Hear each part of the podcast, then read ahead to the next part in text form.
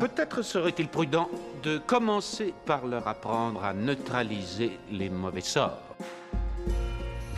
J'attends toujours de voir un très beau personnage de vieille sorcière euh, positive euh, à l'écran. Connois-tu un grand enchanteur Ah non, un grand enchanteur, euh, non, mais je connais la rivière enchantée. Ah oui, et où est-elle cette rivière? Sésame, prenez une bonne chopine, hein, un petit peu de lambasse, installez-vous sur votre rondin de bois et ouvrez grand vos esgourdes.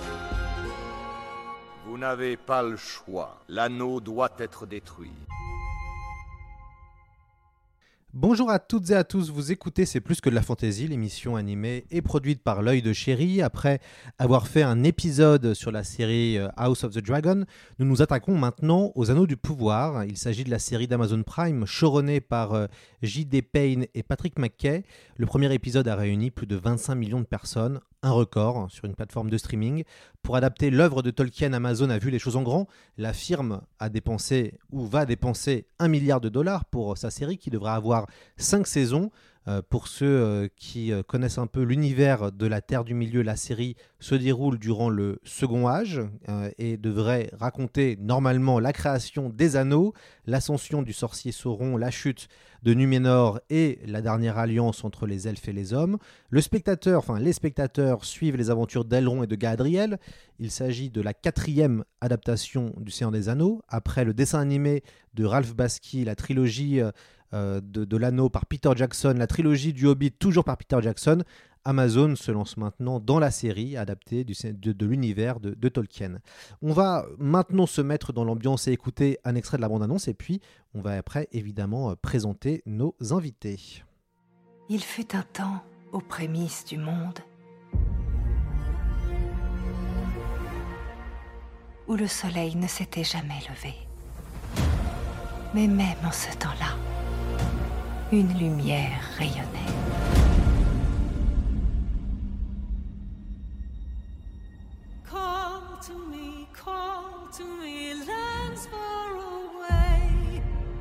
Les elfes ont des forêts à protéger. Les nains gardent leurs mines. Les hommes leurs champs de céréales. Mais les pieds velus n'ont pas à s'inquiéter tant qu'on reste ensemble. On est en sécurité.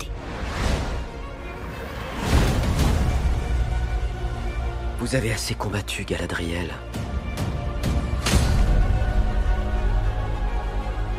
Rangez votre épée.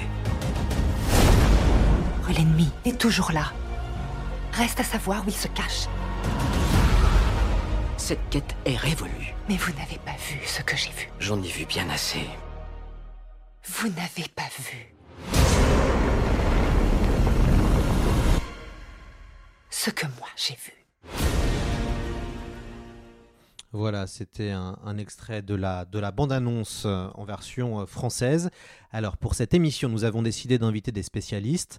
La série déchaîne littéralement les passions et on entend souvent n'importe quoi sur euh, J.R.R. Tolkien ou sur la Terre du Milieu. C'est pourquoi il est important d'entendre des gens qui ont écrit des ouvrages sur le sujet ou rédigé des thèses. On va commencer avec vous, Jean-Rodolphe Turlin. Bonjour à vous. Bonjour, bonjour Lloyd. Bonjour Yannick, bonjour Laura. Vous, vous avez euh, publié Promenade au pays des Hobbits, itinéraire à travers la comté de euh, J.R.R. Tolkien. Vous avez aussi participé à un ouvrage collectif intitulé Le monde des Hobbits. Euh, vous venez de, Chartres, je crois, pour nous. Merci beaucoup. Merci, bah, merci de m'avoir invité. Alors, à vos côtés et aussi à la maison, Yannick Chazaran. Bonjour à vous. Merci, bonjour à tous. Vous avez, euh, vous, publié un, très chouette euh, magazine euh, book intitulé Hommage à J.R.R. Tolkien, Promenade en Terre du Milieu, et vous venez de publier le guide Tolkien aux éditions ActuSF, édition que l'on connaît bien. Absolument. et enfin, nous avons en visio sur sa Terre du Milieu Laura Martin-Gomez. Bonjour Laura. Bonjour à tous. Vous êtes agrégée d'anglais et vous avez soutenu une thèse de littérature comparée qui vous a pris 5 ans. Elle s'intitule La réception de l'œuvre de Tolkien par ses fans aux États-Unis, au Royaume-Uni et en France, 1955 à 1992, sous la direction d'Anne Besson à l'Université d'Artois. Est-ce que c'est bon? Oui, tout à fait. Vous êtes aussi la présidente de Tolkien, de Tolkien Deal, l'association qui promeut les œuvres de Tolkien depuis des années. Et je crois que Jean-Rodolphe et Yannick sont aussi membre de Tolkien Deal, c'est ça les garçons? Oui. Euh, bah, Pas moi. Pas, ah. Mais je suis un grand ami des, Jean des Rodolphe amis de est, Tolkien. est un, un ami des amis de Tolkien. Ma- Magnifique. Alors les présentations euh, sont faites. Je vous propose de commencer maintenant notre épisode sur les anneaux de pouvoir. Il n'y aura pas de spoiler.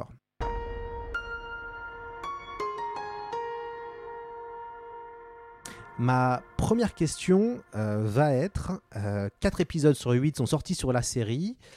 Quel est votre avis à chaud sur ce que vous avez vu? On va peut-être commencer avec Jean-Rodolphe. Euh, bon, bah, j'essuie les plâtres. Euh, alors moi, j'ai un avis assez mitigé sur la série. Euh, toute, comment dire, toute perception tolkienienne mise à part. C'est une série qui est assez paresseuse, qui prend son temps pour démarrer. Elle est pleine de clichés de fantasy. Euh, et euh, moi, j'ai vraiment eu du mal à rentrer dedans. Euh, comme on dit, j'ai eu du mal à, à, à voir la, rupture de l'incrédulité qui m'aurait permis vraiment de rentrer dans cette fantasy. Euh, on a affaire à. bon, alors c'est difficile de pas spoiler, hein. mais on a affaire à, quatre, quatre aventures parallèles l'aventure de Galadriel, la- l'aventure d'Elrond, euh, aux côtés de Celebrimbor, euh, l'aventure de la, petite pied velue euh, qui s'appelle Elanor, dite Nori, et l'aventure de, de l'elfe Arondir. Voilà, ce sont quatre aventures parallèles qui vont certainement se croiser à un moment, on l'espère. Il n'y a aucune prise de risque. il y a beaucoup de choses téléphonées, beaucoup de choses prévisibles. Euh, voilà, et même le quatrième épisode que j'ai regardé attentivement hier euh, en essayant de ne pas m'endormir euh, ne m'a pas apporté grand-chose de plus que les trois premiers. Merci. Alors, euh, Yannick, qu'est-ce que vous en avez pensé, vous? Alors moi, je, je me, je me place un peu différemment de, de Jean Rodolphe. Euh, je pense que mes lectures de, de fantasy sont pas suffisantes, mais en tous les cas, euh, moi j'ai trouvé que la série commençait vraiment très très poussivement au début, qu'elle manquait d'âme, de liant. Euh, comme Jean Rodolphe, je mets de côté effectivement le, respect ou pas de- du canon tolkienien. Euh, mais en ayant vu les, maintenant les quatre premiers épisodes, je trouve qu'elle commence à prendre son essor, que les choses commencent vraiment à se mettre en place. Il y a des petites choses qui, sont, qui titillent un peu le, le- la- l'amateur d'histoire que, que je suis. Donc pour l'instant, je suis euh, mitigé, mais plus dans un sens positif, euh, dans le sens où je suis curieux de voir la suite. Et donc, euh, enfin, et puis ce sera mon tour aussi, Laura Martin, Gomez, qu'est-ce que vous en avez pensé, vous, des, des quatre premiers épisodes de, de- donc, des Anneaux de Pouvoir? Alors, je rejoins euh, mes collègues. Globalement, en tant, en tant que série, euh, il me semble que euh, il manque certains ingrédients pour le moment et certains, il y a certains défauts qui ressortent, à mon sens, euh, comme par exemple certains dialogues qui sont quand même, assez téléphonés ou assez plats. Euh, en revanche, on a effectivement une très belle photographie, hein, il n'y a, pas- photo. Euh, bref, pour le jeu de mots. mais, effectivement, on met un peu de temps à rentrer dedans. Les différents fils narratifs ne, sont pas forcément encore très bien liés. C'est fait exprès, hein, je suppose. Donc, on, c'est un peu difficile de rentrer dedans. Et l'effet d'émerveillement qui est souhaité par la photographie, la musique, etc., euh, marche pas à tous les coups, on va dire. Très bien, alors ça va être à, mon tour maintenant. Donc moi, je, suis plutôt bon public, euh, chers amis, euh, chers spécialistes. Non, moi, je suis évidemment très impressionné par la qualité visuelle de la série qui est sublime et euh, qui, je pense, n'a pas encore d'équivalent. On voit qu'il y a eu 200 millions de dollars qui ont été investis dans, la première saison euh, et ça se, ça se voit vraiment.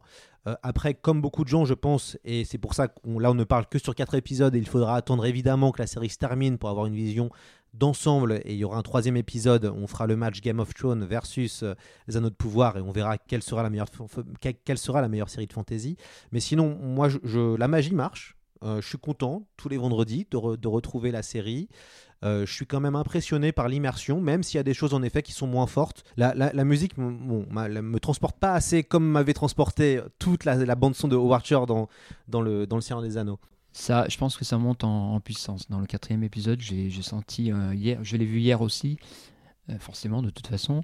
Je pense que je pense que c'est une montée en puissance dans de, de la, de la bande-son, euh, pour rejoindre celle d'ailleurs des films de Peter Jackson. Il y, a une, il y a une filiation qui est évidente. Mais sinon, en tout cas, le, le spectacle marche et euh, moi, je, je me réjouis toutes les semaines d'avoir deux grandes séries de, de qualité de, de fantasy. Ça faisait quand même des années qu'on attendait ça. Euh, alors maintenant, l'autre question à vous, amis spécialistes. Est-ce que la série est fidèle à l'univers, mais aussi à l'esprit de Tolkien? Alors, Jean-Rodolphe. On commence encore par moi. Euh, alors, euh, comment dire les choses simplement Euh, Je crois qu'il faut distinguer en fait trois choses.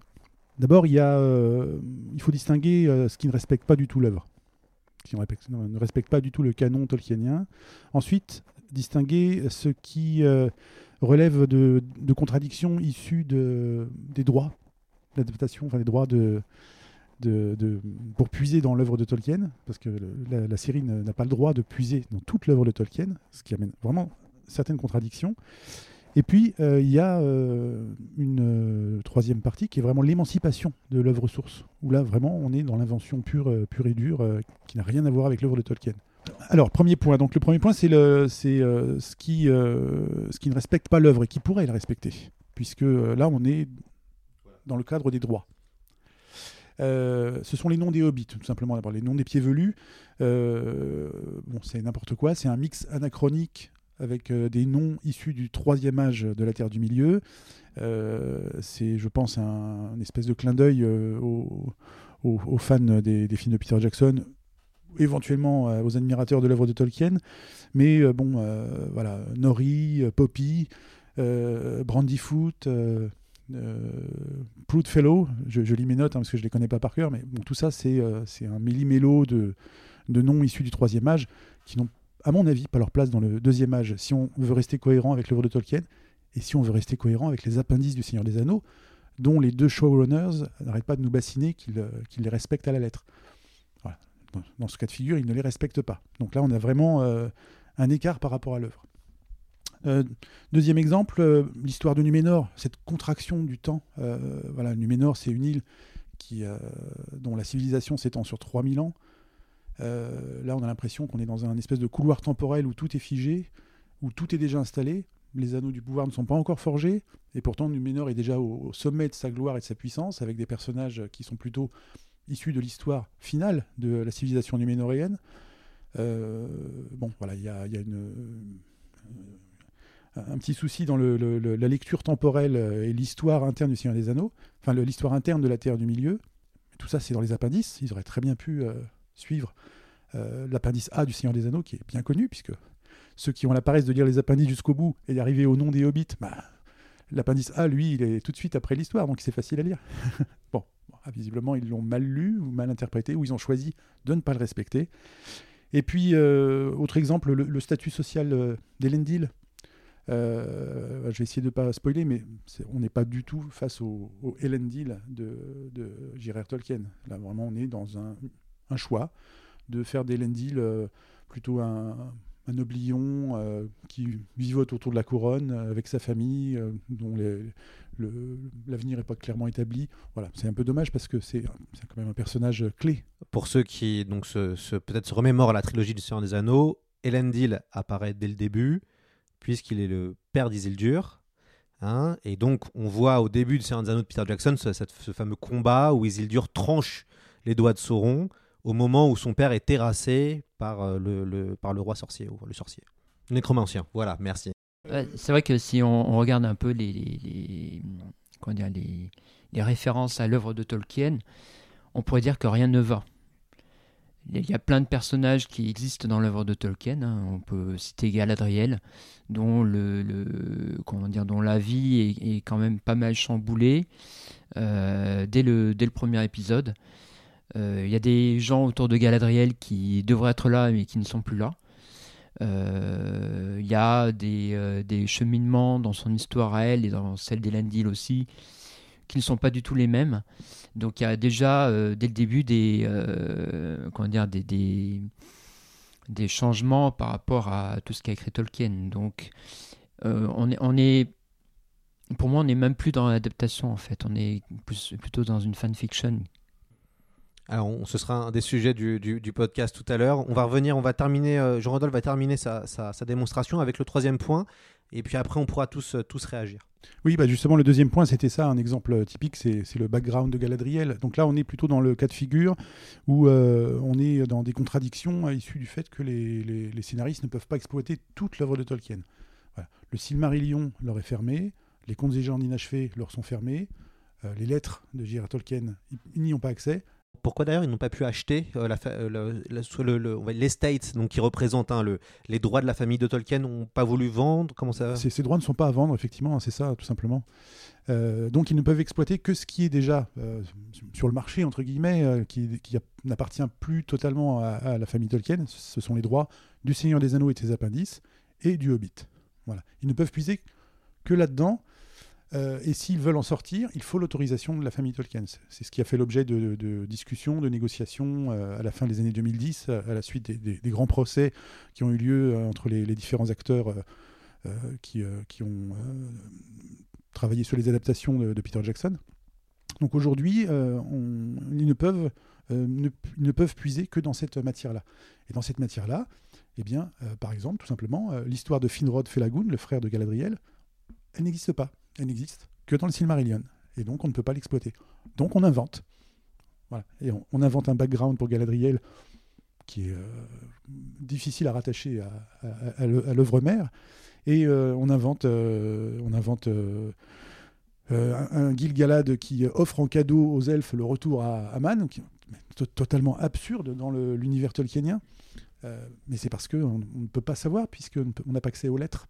On n'a pas accès à ce que Tolkien expliquait hors Seigneur des Anneaux, du retour des elfes, du rapport à la, la prophétie de Mandos dans le Silmarillion. Enfin, tout ça, ça n'existe pas en fait dans le- la série euh, Amazon, parce qu'ils n'ont pas le droit de l'exploiter.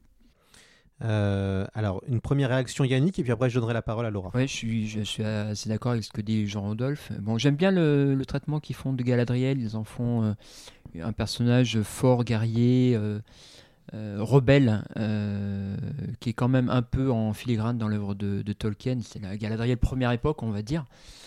Euh, mais c'est vrai qu'il y a des, choses euh, importantes dans, le fondement du monde, dans l'avènement de Sauron, qui, sont complètement zappés en fait dans, la série. Je parle par exemple, au début on voit les deux arbres de Valinor.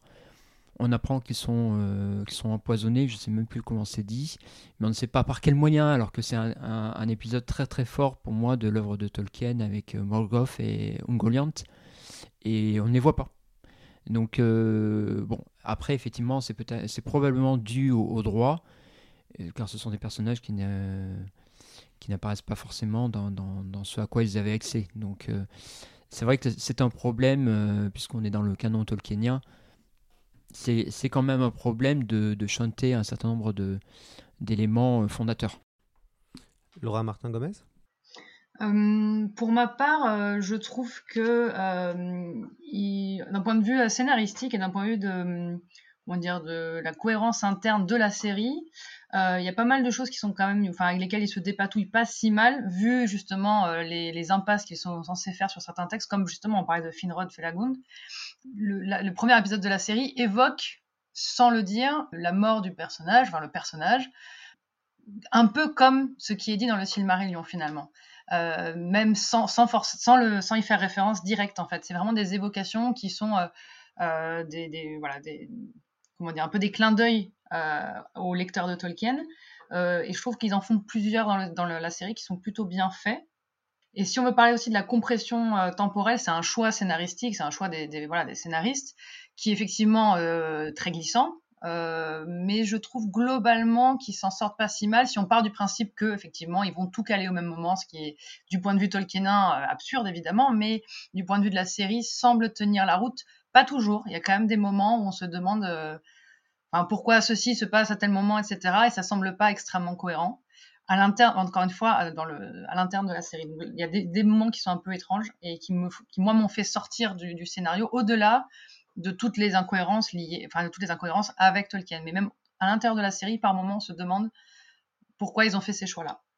Euh, et si je peux revenir aussi sur le troisième point que Jean-Rodolphe n'a pas eu le temps de développer, qui était celui de, si je me rappelle bien, de l'extrapolation complète. Oui, l'émancipation. Euh, de, de l'invention de certains, de l'invention complète de certains éléments.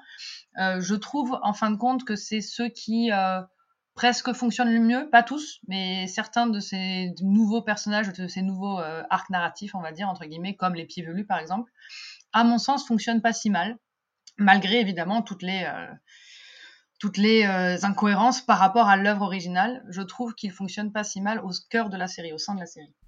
Oui, tout à fait d'accord avec toi, Laura. Effectivement, euh, euh, finalement, les, choses qui, à mes yeux, avaient le plus de solidité et de cohérence, ce sont les inventions pures et simples. C'est le, fameux personnage Météorman, voilà, dont l'histoire, pour l'instant, on voit pas trop jusqu'où elle va, mais c'est plutôt, plutôt bien fait, même si, sans vouloir trop...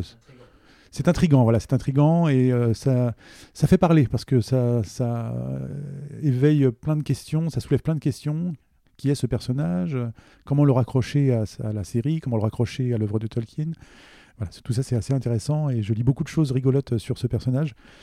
Il y a également euh, bon, bah, le, le- les, elfes qui euh, gardent les terres du Sud. Ça c'est Enfin, quand on connaît bien l'histoire interne de l'œuvre de Tolkien, euh, c'est totalement absurde. Donc c'est vraiment une, invention pure et simple.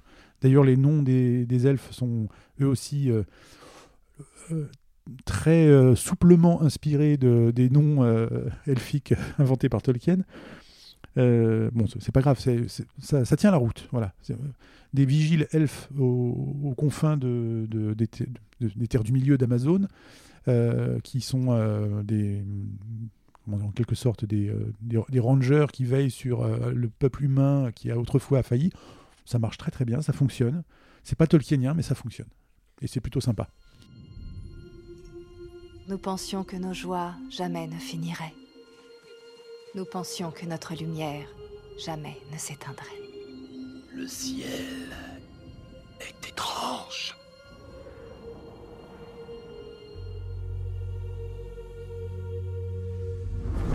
Galadriel, fille de Finarfin.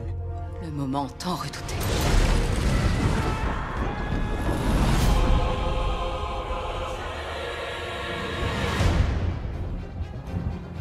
Le mal ne dort jamais.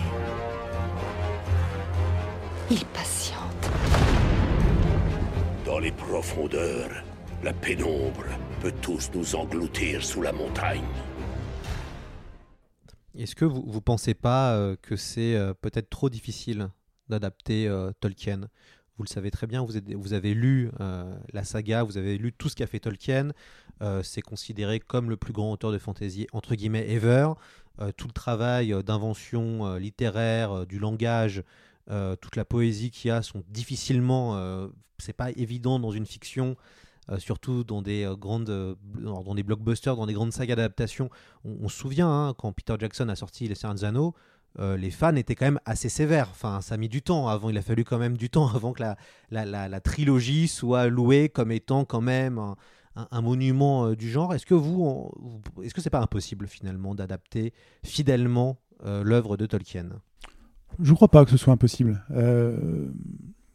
Avec un petit peu d'argent, je pense que Ralph Bakshi, euh, à la fin des années 70, aurait pu faire quelque chose d'intéressant. Bon, il y a des choix esthétiques euh, qui ont assez mal vieilli. Euh, la rotoscopie, bon, voilà, c'est- c'était une, une lubie sans doute d'un réalisateur avant-gardiste. Mais l'adaptation est assez fidèle, assez cohérente. Elle n'a pas de fin puisque malheureusement les, les- les crédits lui ont été coupés avant qu'il puisse arriver au bout de l'adaptation euh, du roman et ça se termine un peu en queue de poisson pour ceux qui ont eu la, la chance de le voir. euh, c'est un peu frustrant comme, euh, comme dessin animé. Alors, il y aura bientôt une projection avec euh, C'est plus que de la fantaisie. On va faire une projection euh, de ce film au Club de l'Étoile. Le 16, normalement, ce sera le 16 octobre, un dimanche. Donc, vous êtes évidemment invité à venir voir ça. Si je peux rebondir par rapport à ce que disait euh, euh, Jean-Rodolphe, euh, pour moi, alors Tolkien a eu effe- effectivement pendant très longtemps une réputation d'inadaptabilité euh, à l'écran. À l'écran, il existe des adaptations en bande dessinée qui sont euh, loin d'être ridicules, hein, surtout pour le, Hobbit. Euh, mais c'est vrai qu'à l'écran, euh, ça dépend de, de quelle œuvre on parle, effectivement, parce que le Hobbit et le Seigneur des Anneaux peuvent exister un peu indé- indépendamment, et donc, effectivement, Peter Jackson l'a fait très bien dans un premier temps, moins bien dans un deuxième temps, mais il l'a fait de façon quand même assez, assez remarquable dans un certain sens. Par contre, effectivement, maintenant qu'on a des, plateformes de streaming avec des moyens qui sont quasiment illimités, cette, euh, cette inadaptabilité commence à, à, ne plus être un argument pour ne plus avoir d'adaptation. Euh, effectivement, là, euh, l'œuvre de Tolkien est immense, immense, immense. Il y a des, milliers de pages, il y a des centaines de personnages, voilà. Ça peut faire l'objet d'une très belle série au long cours là, il y a cinq saisons qui sont prévues, je crois. Donc, je ne pense pas qu'on ait fait le tour de Tolkien en cinq saisons. Mais je pense qu'il y, a des choses intéressantes qui pourraient être montrées. Euh, pour revenir sur la question de l'inadaptabilité, euh, je ne suis pas non plus tout à fait d'accord. Je pense que c'est une espèce de mythe qui a été construit par Tolkien lui-même. Quand on lit ses interviews, qu'on écoute ses interviews, qu'on lit ses lettres, c'est ce que lui disait de sa propre œuvre. Euh, mais quand on voit dans les faits la quantité d'adaptations ininterrompues depuis 1955, euh, alors pas forcément à l'écran, il n'y en a pas eu tant que ça à l'écran, même s'il faudrait rajouter dans la liste de tout à l'heure le téléfilm Rankin and Bass sur le Hobbit. Et d'autres d'autres petits plus ou moins petites versions en Russie par exemple mais aussi aux États-Unis enfin des versions très très courtes et il faudrait aussi rajouter plus récemment des fan films depuis les années 2000 euh, je pense vraiment que c'est une espèce de mythe euh, qui est lié au fait que, enfin, qui est lié originellement au propos de l'auteur. Après, pour revenir aussi sur la réception euh, du Seigneur des Anneaux de, Peter Jackson, je suis pas non plus d'accord sur le fait que ça a été mal reçu par les fans.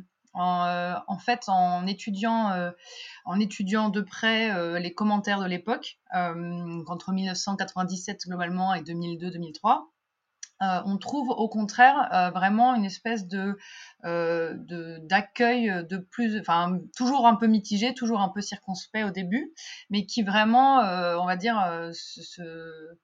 ce, j'ai pas le mot qui me vient en français, mais qui vraiment petit à petit se, on va dire que les fans ont été un peu amadoués au fur et à mesure. Donc il y a eu une très bonne stratégie commerciale, enfin de, marketing et de communication de la part de l'équipe de Peter Jackson, qui a fait que, à mon sens, au contraire, le film de Peter Jackson, enfin les films de Peter Jackson, donc les premiers 2001-2003, ont été au contraire assez bien reçus, malgré évidemment quelques éléments, euh, typiquement Arwen, Princesse guerrière, c'était très très mal passé, mais globalement ont été bien reçus. Ce qui effectivement était beaucoup moins le cas avec les films du Hobbit, mais on pourra en discuter, mais c'est pas le sujet d'aujourd'hui. Euh, donc voilà, c'était juste pour rebondir là-dessus parce que j'étais pas tout à fait d'accord avec euh, l'affirmation. Très bien, et eh ben, vous avez raison de ne pas être d'accord. Et donc, du coup, je vais changer mon avis puisque c'est vous la spécialiste.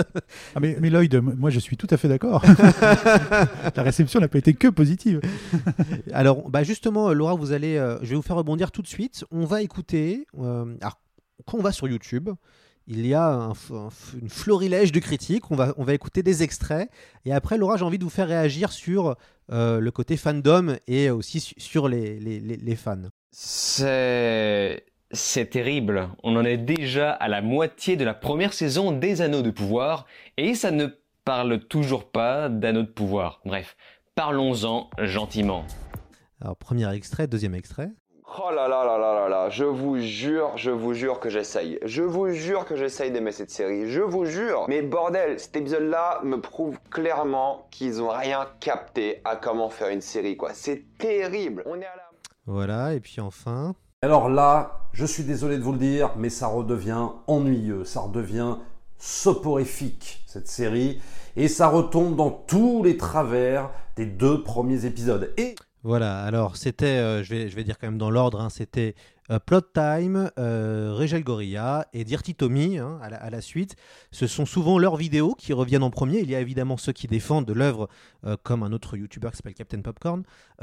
Laura et après les garçons, comment vous expliquez ce déchaînement de passion sur la, série des Anneaux de Pouvoir. Je, ne connais pas en particulier ces, ces, youtubeurs, euh, mais euh, il est tout simplement possible que euh, le, sans être spécialiste de séries télévisées non plus, mais il est tout simplement possible que le format choisi par les scénaristes pour, cette, pour les Anneaux de Pouvoir ne corresponde pas au canon ou aux critères habituel peut-être effectivement et je pour le coup en tant que simple consommatrice de séries télévisées c'est vrai que c'est euh, il y a cette lenteur qui fait que ça peut cette lenteur ou cet effet de, statique un petit peu qui peut faire qu'on n'apprécie pas le début euh, mais euh, c'est pas les disons que cet aspect-là ne, ne, correspond pas aux critiques majeures que j'ai entendues sur la série. Euh, du coup, j'ai pas de réaction plus précise euh, sur cet aspect-là. Bah, ça, rejoint un petit peu ce que je disais au début sur l'aspect paresseux de la série. En revanche, bon, ces, trois youtubeurs me semblent être plutôt des, fans de séries ou des fans de, fantasy en général que des, fans de l'œuvre de Tolkien. En tout cas, ils n'en parlent pas du tout dans les extraits que, tu, as, diffusés. Et euh, bah, je suis un peu comme Laura, euh, je, ne suis pas totalement en désaccord avec eux. Euh, je l'aurais formulé différemment. et puis je trouve que, bon, même si je ne l'ai pas exprimé tout à l'heure, c'est pas plus mal que ce soit qu'une série prenne son temps pour une fois aussi. Alors évidemment, il est impossible de ne pas évoquer ce sujet. On, reproche à la série son aspect inclusif. Il y a des personnages asiatiques et surtout des personnages noirs. la question de l'inclusivité qui a gagné les séries depuis une dizaine d'années euh, a mis euh, le feu aux poudres. Alors on pourrait se dire que c'est une adaptation et qu'Amazon a payé assez cher, à peu près 250 millions de dollars, pour faire ce qu'elle veut, ou comme dirait euh, Steve Toussaint, l'acteur d'House of the Dragon, s'il y a des dragons dans une fiction, il peut aussi avoir des personnages noirs. voilà, tout simplement. comment vous, vous avez perçu cette polémique qui quand même a, explosé et qui a même d'ailleurs, entre guillemets, un peu gâché le lancement de, la série Yannick? Mmh, Comment dire? Je trouve que c'est une fausse polémique. En fait, il y a des personnages de couleur dans l'œuvre de Tolkien. Il est vrai que dans les films de Peter Jackson, on n'en voit pas beaucoup. C'est pas forcément euh, un problème, mais euh, il existe des, hobbits bruns de peau, les pieds velus, dans l'œuvre de Tolkien. Euh, des elfes de couleur, pourquoi pas? Pourquoi pas, honnêtement Si le personnage se tient, moi, ça me, ça me pose aucun problème. J'ai pas du tout été gêné par ça dans, à la vision de la série. Je trouve que c'est quand même une polémique dans notre âge et que même, même Tolkien avait balayé en son temps par rapport à son œuvre. Donc, je pense que c'est c'est pas une ouverture d'esprit que de, s'attacher à ce genre de, de, de détails on a une série avec des tas de personnages. Euh, voyons comment ils évoluent et puis le reste, euh, voilà. Laura Martin Gomez euh, alors, ma réponse dépend de si on me pose la question sur donc la polémique en tant que telle ou ma réaction à, enfin à, la série. si je dois parler de ma réaction à la série, enfin donc à l'usage de l'inclusivité dans la série, je dois dire que ça ne m'affecte absolument pas. Que je trouve que, enfin, je trouve que en fait, ça m'est égal. C'est-à-dire que la série, euh, les personnages fonctionnent et c'est ça qui compte. Euh, en ce qui concerne la polémique, c'est une toute autre problématique, à mon sens. C'est une problématique politique, euh, une problématique sociale qui est, à mon sens, un petit peu différente selon que l'on soit aux États-Unis ou en France, qui implique énormément de, problématiques culturelles, socioculturelles, etc. Et qui, qui peut donner lieu à une conversation entière, mais qui en fait n'a plus tellement de lien avec la série elle-même. Jean-Rodolphe je suis complètement d'accord. Euh, l'inclusivité dans, la série, elle ne pose aucun souci. C'est vraiment, euh, ça, ça, ça, glisse tout seul. C'est même plutôt intelligemment fait. Euh, en termes de relation avec l'œuvre de Tolkien, je suis complètement d'accord avec Yannick. Euh, l'inclusivité existait déjà dans l'œuvre de Tolkien, il suffit simplement de la lire. Euh, ensuite, il n'y a, pas très longtemps, Vincent Ferré était, était, intervenu dans 20 minutes dans un article un, petit peu superficiel, c'est dommage, il aurait fallu creuser, mais c'est le format des articles de 20 minutes. Mais il a dit des choses très très justes sur sur la diversité présente dans l'œuvre de Tolkien, aussi bien chez les elfes, chez les hobbits, chez les hommes évidemment, implicitement, même si euh, il est vrai que les personnages euh, de couleur n'apparaissent pas au premier plan dans l'œuvre de Tolkien, mais ils sont là, ils sont dans l'œuvre, ils sont dans la création tolkienienne. Et les polémiques euh, qui, agitent le, contour de la série Amazon, elles sont l'œuvre d'une minorité bruyante qui, dont les réseaux sociaux euh, se font l'écho parce que ça fait du buzz, parce que ça fait rire, parce que ça attire euh, des gens euh, malhonnêtes intellectuellement. Et bon voilà, c'est, on n'est plus dans, l'homo numericus de, Daniel Cohen, là on est dans la fabrique du crétin digital de Michel Demurger. alors, et pour, pour faire l'avocat du diable, hein, ceux, qui, ceux qui se plaignent euh, de personnages de couleur disent souvent que l'univers de Tolkien est extrêmement codifié, que c'est un univers les plus maîtrisés de la fantaisie, hein, tout part de la langue chez Tolkien, que l'auteur euh, avait une personnalité conservatrice et non progressiste, et euh, que ce n'est pas logique que dans le Seigneur des Anneaux de voir des personnages de couleur car tout le monde est blanc. Vous, qu'en pensez-vous quand vous voyez ce genre de- de lecture de l'œuvre de Tolkien? Bullshit. Ça nous fait bondir.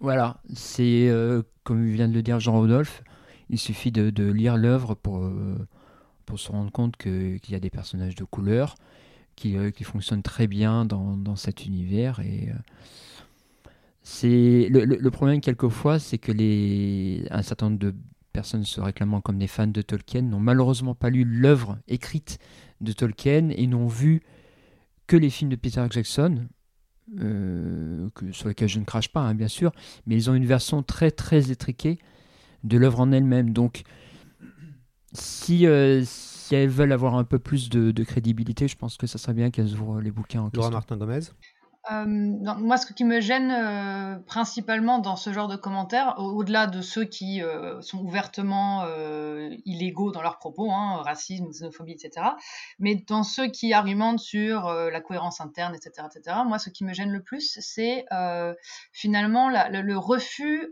d'autres interprétations possibles du texte. C'est-à-dire que un texte est toujours reçu de manière variée en fonction de la personne qui le lit, et, et ça fait partie de comment dire c'est le, sens même de la littérature finalement. Et moi ce qui me pose problème c'est ce côté euh, euh, gardien du temple euh, borné tout simplement qui qui du coup enfin voilà refuse toute autre interprétation. Et ce, voilà et, ce type de propos qui se pose comme étant la seule lecture possible de l'œuvre ça ça me pose problème évidemment au-delà encore une fois de tous les propos qui sont qui tiennent de l'ordre qui, qui tiennent de l'ordre de de- du, du pénal, hein, tout simplement, euh, bah, ça, ça me pose vraiment un souci. De l'autre côté, on entend et on lit souvent euh, que euh, Tolkien serait raciste ou a été raciste. Je me, retourne, je me tourne vers vous, les, les- les spécialistes, hein, évidemment. Euh, Est-ce que Tolkien était raciste alors, euh, Jean-Randolph Non, mais enfin, c'est une question absurde déjà. euh, merci de la poser, Lloyd. absurde dans le sens où, euh, d'abord, euh, on n'est pas du tout dans le même contexte qu'aujourd'hui. Euh, Tolkien, c'était un Anglais qui vivait à Oxford dans, dans les années 20, 30, 40, euh, 50, 60. Euh, la, la question ne s'est même pas posée pour lui, euh, puisqu'il il- il n'avait pas eu l'occasion de côtoyer euh, une altérité de, de, de couleur. Donc, dé- déjà, ça, c'est absurde d'imaginer un Tolkien raciste de ce côté-là. Ensuite, dans sa correspondance, dans ses écrits, il n'y a pas de racisme. Enfin, faut, faut, faut- C'est pas Lovecraft, voilà. Exactement. Je- ça m'est pas venu à l'esprit de citer Lovecraft, mais on- n'est pas du tout dans, euh, cette configuration-là. Euh, et même, j'ai envie de dire au contraire, Tolkien était effectivement quelqu'un euh, qui était plutôt arrangé du côté des conservateurs britanniques, mais il était plutôt ouvert, il était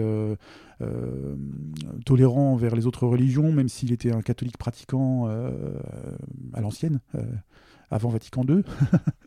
Et ça ne l'empêchait pas d'avoir du respect pour ses, amis qui étaient euh, anglicans, euh, protestants, euh, juifs. Aucun souci là-dessus. Donc c'est même pas un débat, quoi. Je veux dire, c'est un faux sujet. Et euh, c'est un sujet qui malheureusement dont s'emparent des critiques de Tolkien régulièrement, et particulièrement en France.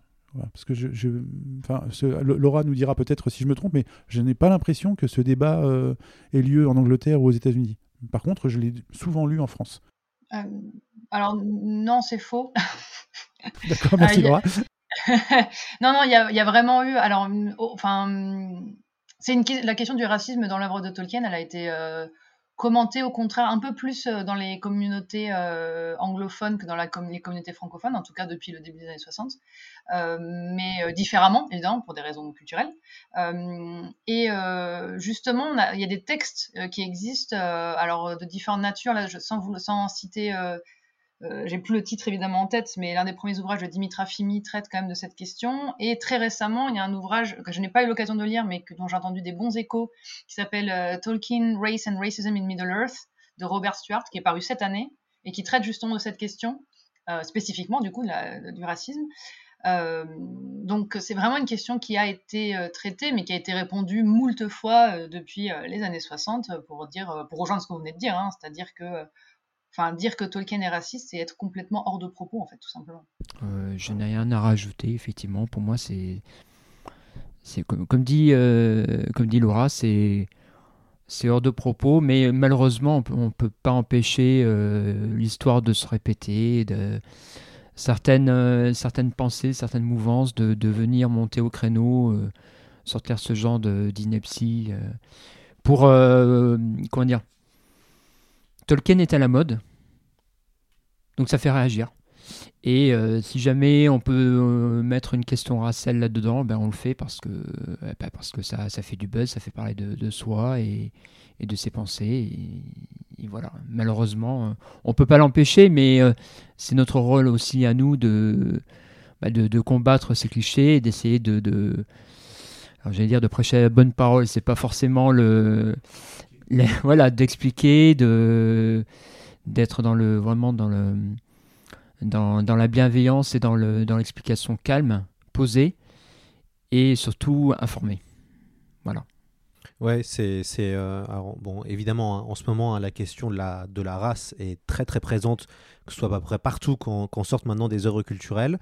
Euh, Vincent Ferré euh, a fait un excellent, en tout cas a été interviewé dans 20 minutes et a donné des, des réponses très intéressantes sur le fait que Tolkien n'était pas du tout sur un rapport de race dans son univers, mais c'était quelqu'un d'humanisme d'humaniste. Voilà. On parle plutôt de lignées d'ailleurs dans son œuvre, des lignées plutôt que des races. Et qui a tout un, ce qui est intéressant dans l'article, c'est et Vincent Ferré le dit, il y a tout un vrai enjeu sur la migration dans, dans Tolkien, puisque les personnages bougent beaucoup sur la terre, de, la terre du milieu. Mais c'est surprenant que finalement une œuvre entre guillemets aussi classique que Tolkien, puisqu'on peut maintenant dire que c'est une forme de classicisme de la fantaisie, se retrouve embarquée dans, dans, dans, dans, ça. Et, euh, il est vrai, euh, tu, citais euh, Vincent Ferré et puis le, son évocation du, rapport à la migration dans l'œuvre de Tolkien, il y a aussi le rapport à l'altérité. Tolkien n'était pas totalement dupe sur les rapports humains et dans Le Seigneur des Anneaux, certains des personnages ont une méfiance envers l'arrivée de l'étranger. Et ça, c'est quelque chose qu'on observe tout le temps. Et, Tolkien se faisait un, observateur assez fin de, ça. mais pour le critiquer plus facilement. Voilà, je prends juste l'exemple de, de, la scène à l'auberge de Brie où les gens s'inquiètent de l'arrivée des gens du Sud qui sont qui sont poussés par, par les guerres, dont ils, n'entendent que l'écho, dont ils n'ont aucune information. Donc ces, gens arrivent, ce sont des migrants du Sud. Euh, et comme euh, souvent, euh, les, les gens du cru observent ces, nouveaux venus avec un regard pas forcément bienveillant, méfiant. ils vont prendre notre place, ils vont manger notre pain. Voilà, mais ça, ça c'est. Et Tolkien était un, fin observateur de ça parce qu'il le, il le voyait aussi dans la campagne anglaise euh, et à Oxford où, il vivait et où, euh, bah oui, il était entouré de gens euh, plutôt conservateurs et qui se méfiaient aussi de, de l'étranger. Oui, il a placé du réel dans, dans son œuvre. Et d'ailleurs, cette, cette, comment dire, cette, ce rapport à l'étranger est déjà présent dans les Anneaux de pouvoir. Parce qu'effectivement, il y a l'étranger avec un grand E majuscule qu'on appelle aussi Météorman qui arrive et qui intrigue la peuplade dans laquelle il arrive. Et puis d'autre part, euh, sur l'île de Númenor, il y a aussi euh, l'arrivée d'un personnage très particulier, on va essayer de ne pas spoiler, euh, mais qui aussi attire beaucoup de méfiance de la part des habitants. Méfiance au, premier, au premier regard, au deuxième, au troisième, peut-être que ça évolue.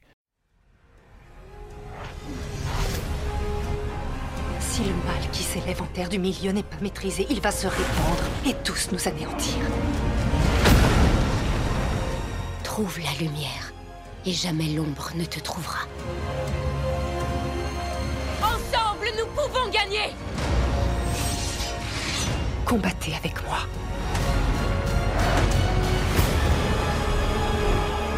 Chacun d'entre nous se doit de décider quel chemin il devra emprunter.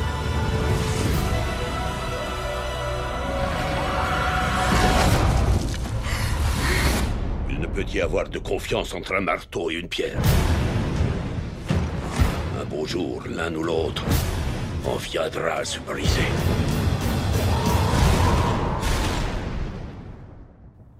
J'ai une, euh, question. Alors, on va revenir sur les anneaux de pouvoir et sur la proposition euh, des, showrunners et de la série sur certains personnages. Et j'aimerais bien avoir un éclaircissement. La série euh, parle beaucoup de Sauron, donc grand méchant du Seigneur des Anneaux. Euh, donc pour l'instant, on ne le voit pas. Voilà. Euh, qu'est-ce que vous pensez de tout cet imaginaire qui est en train de se créer autour de Sauron? Ce qui est intéressant, c'est qu'on ne le voit pas ou très peu. Il y a juste un plan au début euh, du de- de- des Anneaux de Pouvoir, un plan magnifique d'ailleurs, on le voit dans sa citadelle avec des orques, des milliers d'orques autour de lui. Qu'est-ce que vous pensez de tout ce qui est en train de se faire autour de, Sauron et l'espèce de grande menace qu'on ne voit toujours pas? C'est c'est assez intéressant, effectivement, c'est amené plutôt intelligemment dans, le, fonctionnement interne de la série. Euh, ça, fait peser une menace qu'on n'arrive pas bien à identifier, euh, avec euh, un, seul personnage qui est vigilante, puisqu'il s'agit d'une dame, et qui, qui appelle les autres à être aussi, aussi attentives à ce qui se passe en terre du milieu que- qu'elle. Et puis il y a les, gens sur place qui découvrent les effets du retour de Sauron, puisque c'est de ça qu'il s'agit, hein, le retour de Sauron, avec le- le- les orques qui, euh, qui sortent de l'ombre, qui sortent de, de- de- des entrailles de la terre où ils étaient réfugiés. Euh, moi, je trouve que c'est plutôt, bien fait. Et du coup, euh, d'une certaine façon, euh, ça rejoint euh, un petit peu ce que Tolkien a fait pour Le Seigneur des Anneaux, c'est-à-dire ne pas montrer le mal, le laisser euh, euh, en arrière-plan comme euh, une, ombre permanente qui euh, influe sur les comportements des uns et des autres. Et je trouve que c'est pas mal fait. Voilà. Si- S'il y a une fidélité à l'œuvre de Tolkien, c'est celle-là, c'est euh, ne pas montrer le mal. Ne pas montrer le- oui, l'origine du mal. L'origine du mal, euh, effectivement, euh, Sauron est un personnage qui, qui se fait désirer. Alors on croit le voir à un moment donné dans un personnage secondaire, mais c'est euh, contredit entre guillemets dans l'épisode suivant. Donc euh, c'est une rumeur, Sauron. En fait, effectivement, on, se dit qu'il est à l'œuvre quelque part, on ne sait pas où.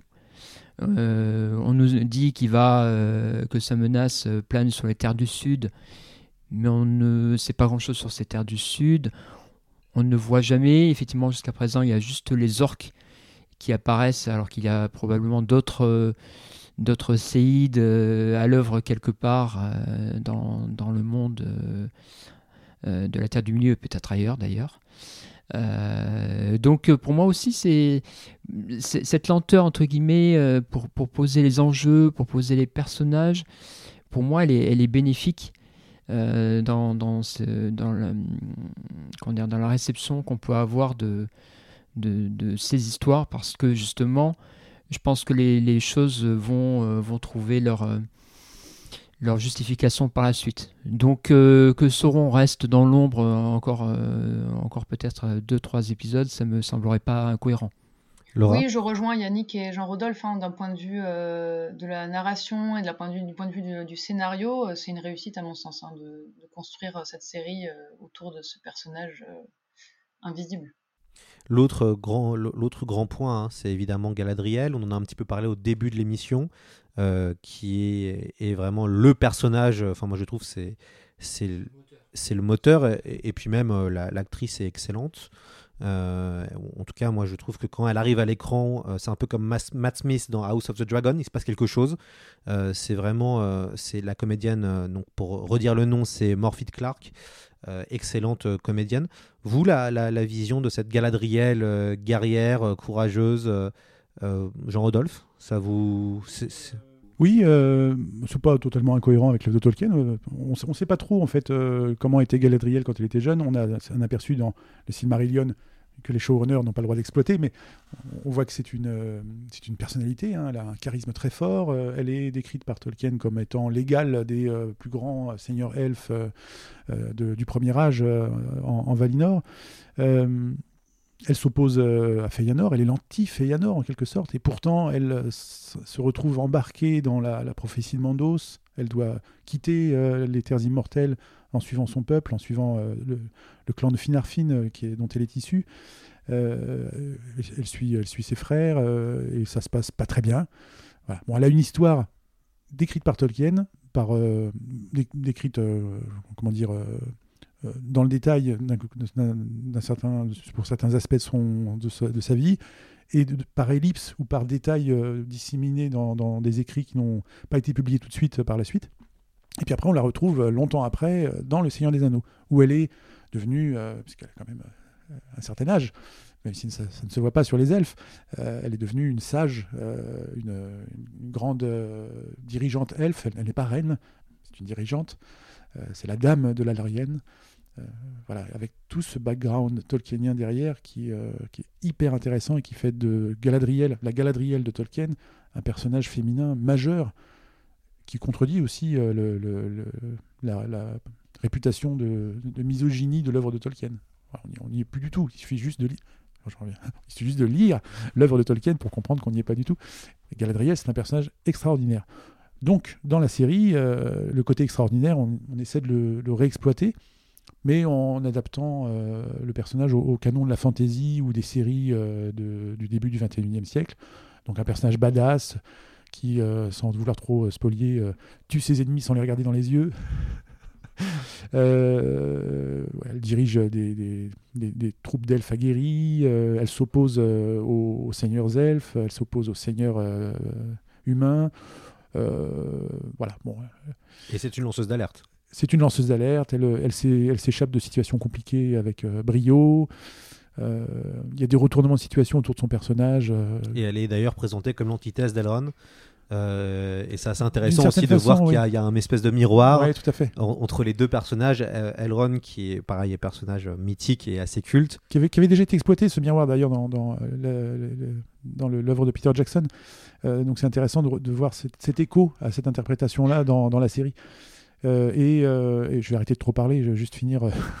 le, le, Laura je suis d'accord sur le à propos de le, enfin, sur le jeu de l'actrice. L'actrice, je la trouve assez extraordinaire. Euh, je, je n'ai pas de réaction particulière à la, au, au, portrait de Galadriel sous la forme d'une guerrière ou d'une voilà d'un personnage fort, etc. Ça ne me pose pas de soucis non plus, euh, malgré les quelques problématiques de, de comment dire de c'est vraiment purement de, façon de filmer. Là, j'ai pas le terme qui me vient à l'esprit, mais voilà. Euh, en revanche, euh, j'ai un peu de mal avec le caractère qui lui donnait certains aspects de son caractère, on va dire, euh, qui vraiment la présente comme euh, presque comme une ado en fait, d'un point de vue de certaines de ses réactions, de certains de ses comportements vraiment dans certaines situations, on va dire. Et ça, ça me pose plus un souci. On a quand même un personnage qui est censé être voilà né, né en Valinor, qui est plus vieux que la plupart d'autres personnages, inclus Gilgalad et Elrond. Et, et c'est pas du tout euh, ce qui ressort euh, des épisodes. On a plutôt un personnage féminin qui se fait, enfin, euh, qui, qui, se retrouve dans une situation très paternaliste en fait, à plusieurs occasions. Et ça, ça me pose plus de soucis. Vous évoquiez aussi la, son âge. La question du temps est, pas très très bien gérée pour l'instant dans cette série. Euh, c'est vrai qu'on construit des tours très vite, euh, en tout cas dans un des épisodes. Euh, c'est vrai qu'il y a cette question, donc il y a une espèce de sous-intrigue d'histoire d'amour entre euh, un elfe et, une humaine. Euh, L'elfe est censé avoir, je pense, quelques centaines d'années, euh, l'humaine beaucoup moins. Du coup, il y, a une vraie question de la temporalité dans la série qui n'est pas du tout abordée pour l'instant, et ce qui est un peu dommage parce qu'il y, a tout un, y a tout un sujet dans, dans, dans Les Seigneurs Anneaux, c'est aussi que les elfes, c'est un peuple millénaire. C'est vrai qu'on a, comme l'a dit Jean-Rodolphe en, début d'émission, il, y a quatre arcs narratifs qui, lorsqu'on regarde l'œuvre de Tolkien, ne pourrait a priori pas se passer simultanément. Si on prend juste les, pieds velus, euh, dans l'œuvre de Tolkien, ils apparaissent euh, au troisième âge, aux alentours de l'an 1035, un truc comme ça. Et là, euh, la série est censée prendre pied quand même dans le, deuxième âge. Et même l'étranger, euh, si on suit différentes, hypothèses, différentes théories qu'on a pu voir ici et là, devrait apparaître beaucoup plus tôt quel qu'il soit. Euh, dans, dans, dans l'histoire, probablement effectivement au, au, deuxième âge, voire même avant, et le, le mettre en contemporain des pieds velus, c'est un peu étrange. Euh, moi, j'ai un peu l'impression de, de, revoir un peu le, la première saison de The Witcher.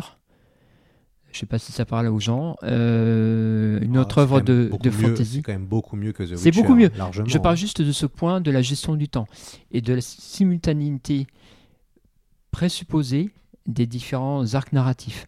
Alors que on a des histoires qui ne se passent pas du tout en même temps, euh, comme dans The Witcher. Un peu comme, comme, Game of Thrones finalement. Oui. On reprochait à Game of Thrones d'aller trop vite, surtout vers la fin de la, oui. de, de, la série. Et c'est vrai que moi j'ai été surpris de voir que ça allait quand même assez vite, les anneaux de pouvoir. On ne ouais. va pas perdre de temps. Quoi. Bah là on a une compression du temps, effectivement. Euh, alors on est, on est dans un, un média, euh, la, la, série en streaming qui, qui n'autorise pas forcément quand même de, de d'allonger l'histoire de Galadriel sur ses, milliers d'années d'existence. Mais euh, c'est vrai que par moments, c'est un peu, un peu problématique, euh, cette gestion euh, du temps compressé. Alors enfin, moi j'ai une question pour vous autour de les, les héritiers et la famille Tolkien. C'est vrai qu'on a entendu plein de choses, c'est vrai que ça n'a pas été forcément évident d'arriver à faire cette, cette, cette série. Comment, les, comment le Tolkien Estate s'est intégré dans euh, les anneaux de pouvoir Euh, Ils ont dû acheter les droits de toute façon, ça c'est sûr. Euh, Jean-Rodolphe, sur euh, est-ce que la famille a participé ou pas? Alors, et à quel degré elle a participé à cette série? Alors, je ne peux pas trop m'exprimer au nom du Tolkien Estate, bien évidemment. Il me semble que Simon Tolkien, qui est un, des petits-fils de Tolkien, je crois même qu'il est dans le, générique. Il s'est rapproché de, showrunners pour euh, donner son avis. euh, je ne sais pas trop quel rôle il a joué, mais en tout cas, il a joué un rôle.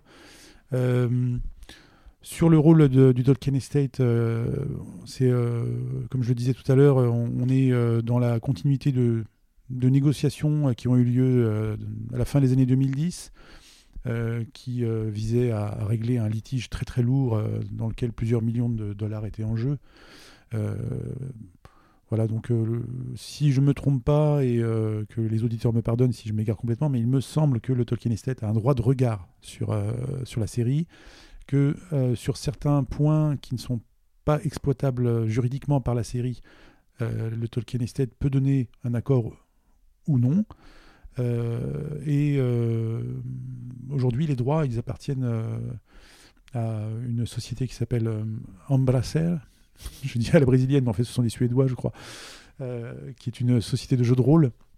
Ils ont acquis les droits cet été, donc ce sont eux les propriétaires des droits d'exploitation de, du Seigneur des Anneaux et du Hobbit. Euh, et euh, d'autres acteurs comme la, la Warner, me semble-t-il, et donc Amazon, possèdent des droits d'adaptation précis, ciblés. En l'occurrence, Amazon sur une adaptation télévisuelle. Voilà. J'en dis pas plus parce que je maîtrise pas euh, parfaitement le, sujet, mais euh, Yannick peut peut-être compléter. Oui, moi j'ai pas, j'ai pas non plus vraiment creusé le sujet, mais c'est vrai que cette société suédoise a d'ailleurs annoncé dès l'acquisition de ses droits la mise en chantier de, de nouvelles adaptations.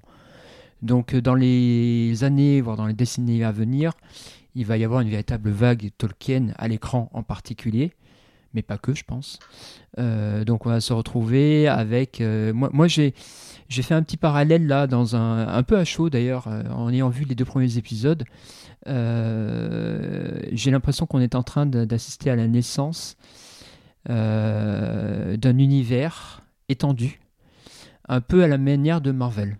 C'est-à-dire que chez Marvel, vous avez les comics au départ. Maintenant, vous avez les films qui ont un succès assez monstrueux, mais qui ont leur propre vie, leur propre mythologie, leur propre gestion du temps. Et j'ai l'impression que on va avoir droit à quelque chose de comparable concernant Tolkien. On va avoir une Tolkien euh, Streamatic Universe euh, dans les années à venir. Je ne sais pas si c'est une bonne chose. C'est dans l'air du temps, c'est comme ça. Mais du coup, euh, ouais, on va se retrouver face à une grosse, grosse vague. Et pas qu'à Numénor. Merci pour la, pour la référence, Laura. Euh, oui, je, je connais assez peu, euh, malheureusement, le, le- le- comment dire, l'imbrication des droits, etc., de- du rôle de Tolkien Estate dans la série. Donc, je peux malheureusement pas rajouter d'autres informations que celles qu'a donné que celle qu'a donné Jean Rodolphe, Euh, simplement par rapport à euh, effectivement à à l'avenir, on va dire. Euh, moi, il me semble qu'il faut absolument distinguer les fans de Tolkien et les fans de la Terre du Milieu, en fait. C'est-à-dire que les fans de Tolkien sont effectivement des lecteurs de l'œuvre, ce qui ne les empêche pas d'apprécier les adaptations par ailleurs, le cas échéant. Mais à mon sens, il faut les distinguer des fans de la Terre du Milieu qui sont des consommateurs euh, plus ou moins éclairés euh, de l'univers, effectivement, comme dit Yannick, de l'univers qui va probablement devenir un univers étendu, euh, en étant euh, effectivement des amateurs avant tout des adaptations. Et je pense qu'il faut vraiment euh, distinguer ceci, euh, enfin ces deux types de publics euh, quand on parle euh, quand on parle des fans euh, en règle générale. J'ai été assez surpris qu'on utilise le terme de fanfiction pour qualifier les anneaux de pouvoir. Euh, quand même, euh, pour une fanfiction, euh, c'est quand même premium. hein. Je crois qu'adaptation est un terme qui, qui, est impropre Parce qu'effectivement, il y, a beaucoup de trous dans, les, enfin, dans, dans ce qu'Amazon a le droit d'adapter, entre guillemets. Du coup, il y a énormément d'inventions. Et cette part d'invention fait qu'on est plus dans une fanfiction que dans, dans, une adaptation. Peter Jackson a fait une véritable adaptation parce qu'il a, il a quand même pas mal respecté ce qu'a écrit Tolkien. Il a inventé des choses, il en a rajouté, il a comblé des blancs, mais ça reste minime par rapport aux écrits. Là, on est dans un renversement. On a une utilisation de personnages, de situations, de, d'événements, et Amazon comble tout le, toute la zone grise, toute la zone blanche entre, entre ces différents points. Euh, à, part euh, l'histoire de Numénor, euh, le, second âge, c'est un, c'est un gruyère avec plein de trous. Et euh, Amazon a choisi de, mettre de la crème fraîche dans ses trous, pour, combler, les vides. Euh, donc effectivement, euh, bah, la, crème fraîche, la vache qui rit qui en ressort, c'est plus du Tolkien. Donc on est plutôt dans la fanfiction, effectivement. Je suis tout à fait d'accord avec le terme employé par Yannick. Laura ah, En fait, effectivement, l'usage des termes est à, la, la, fois euh, important et à la fois délicat euh, dans le cas de cette série, il me semble, parce qu'effectivement, on ne peut pas vraiment parler d'adaptation dans le sens où le texte de base est euh, presque parfois inexistant, ou alors effectivement tellement réduit que ce n'est que très partiellement une adaptation, comme sur euh, Numénor, effectivement. Et quant au terme de fanfiction, qu'on a effectivement beaucoup, beaucoup utilisé, il est aussi mal adapté à ce format, puisqu'une fanfiction, a priori, euh, est un document, euh, un texte ou n'importe, un, texte, c'est un texte au sens large du terme, qui est produit par un fan donc de façon amateur, amatrice. Euh, ce qui n'est pas le cas ici, évidemment, vu le budget. Euh, donc les deux termes semblent finalement assez peu, euh, assez peu pertinents.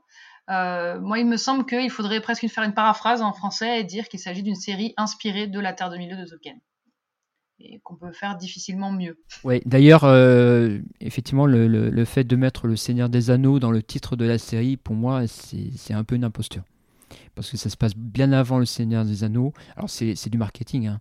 On se voile pas la face, c'est pour accrocher ça à l'œuvre majeure de Tolkien, la plus connue, celle qui a été adaptée avec le plus de, succès.